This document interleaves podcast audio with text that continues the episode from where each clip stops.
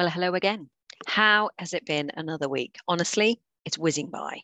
Soon be Christmas.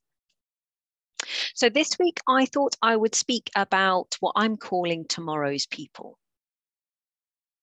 So, do you remember that program gosh i think it stopped airing in like the 90s or the noughties or something like that called tomorrow's world and the aim of the program was to introduce us to the future world of technology all with the idea of kind of helping us get our heads around of how uh, the lives of people would be affected by this you know future inventions and future technologies and and what we want to do about it and I'm kind of bringing that to life today with this notion of tomorrow's people. So I want to do the same thing. I want to introduce uh, tomorrow's people and kind of what does that mean for us as people managers, people leaders uh, in terms of our daily work. Now, this is linked to the blog that I've done uh, this month, but I won't lie, it's quite a long one. Uh, more of a, you know, half an hour read rather than a quick five minute read. So I thought I'd embrace, uh, you know, inclusion in all of its forms, and I'd record it a bit like this as well for those that, you know, aren't so interested in reading and they prefer to listen or watch. So the first thing I'd say that is, um, as a result of my work I'm doing with uh, Portsmouth University on the Help to Grow management scheme, uh, we know that there is a direct link between employee engagement and the productivity or profitability of an organization. And it can be as much as 20 to 40% kind of impact, if you like, on the bottom line, whether that's a decrease in staff turnover, an increase in staff productivity, an increase in customer service, increase in sales, all that kind of stuff. Direct line of sight between employee engagement and uh, business success. And the funny thing is, is that uh, the more an individual feels, you know, accepted by the workplace, able to be themselves in the workplace, the more likely they are to be engaged and therefore productive and uh, potentially uh, enabling your profitability. But uh, one of the things we do know is that the nature of changes that are coming both to the workforce and the workplace in the future um, if we're not careful, we might end up sleepwalking into one of those employee engagement kind of crashes, if you like. Now, today's blog is informed both uh, by my work as a leadership coach now, but also by my time as a management consultant working with PA Consulting. And in my view, tomorrow's people are affected by three major things. You know, obviously, first one is technology.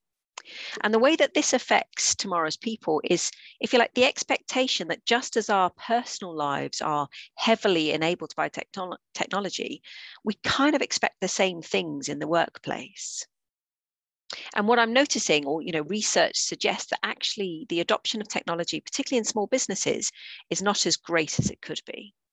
So imagine having a workforce which expects that same level of enabling via technology uh, in the workplace and not getting it? How disgruntled, how engaged will they be as a result of it? Another major thing that affects tomorrow's people is, if you like, societal expectations. So, um, one of the ways that I really see this is in the younger members of my own family who believe that uh, feedback is a continuous conversation and it includes the things they're doing well and not just the things they're doing less well. What we do know is that in schools, we've got more of a coaching approach, a performance uh, approach to their uh, success.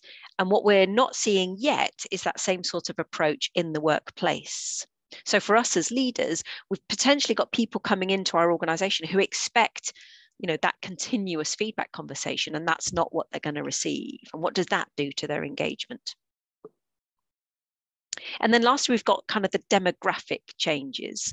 And this, if you like, speaks to diversity across all of its glorious forms, but also, uh, if you like, diversity that's not about protected characteristics. So, for example, introversion, not particularly a protected characteristic, but nonetheless a form of diversity in the workplace. Can you imagine, you know, for example, a 60 year old working alongside a 20 year old potentially in your workplace? because as the retirement age kind of moves to the right you know more and more people are going to be working because either they need to or because they want to so given all that you know complexity of landscape given that changes that are hoving into view if you like uh, as a result of tomorrow's people what can we as leaders do well i guess there's three things the first one and i'm using this word a lot lately is be intentional have a plan how are you going to make sure that your organization is fit for tomorrow's people?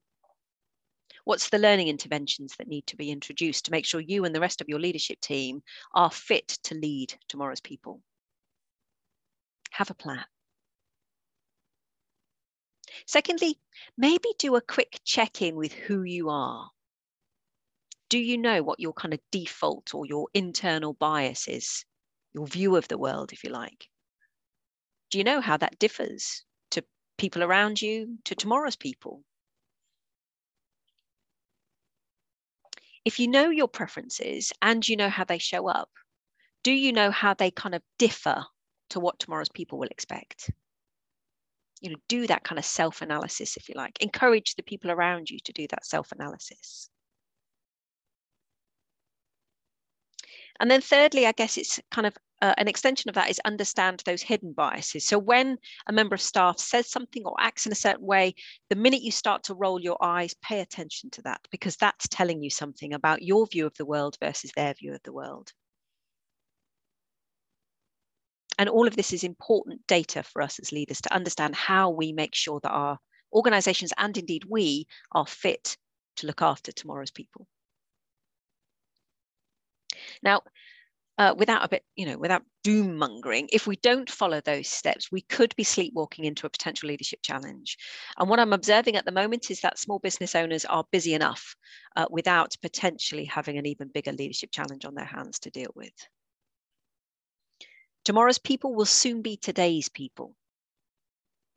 So the sooner you can get on board with figuring out what needs to change, both in you and your leadership team and the organization to be ready for tomorrow's people, the sooner you can then start to have that business success and that employee engagement and the productivity and the profitability. If any of this has caught your attention, I'd love to discuss it, discuss it further. The first hour is always on me. Do get in touch. In the meantime, have a lovely week and I'll speak to you next week. Bye.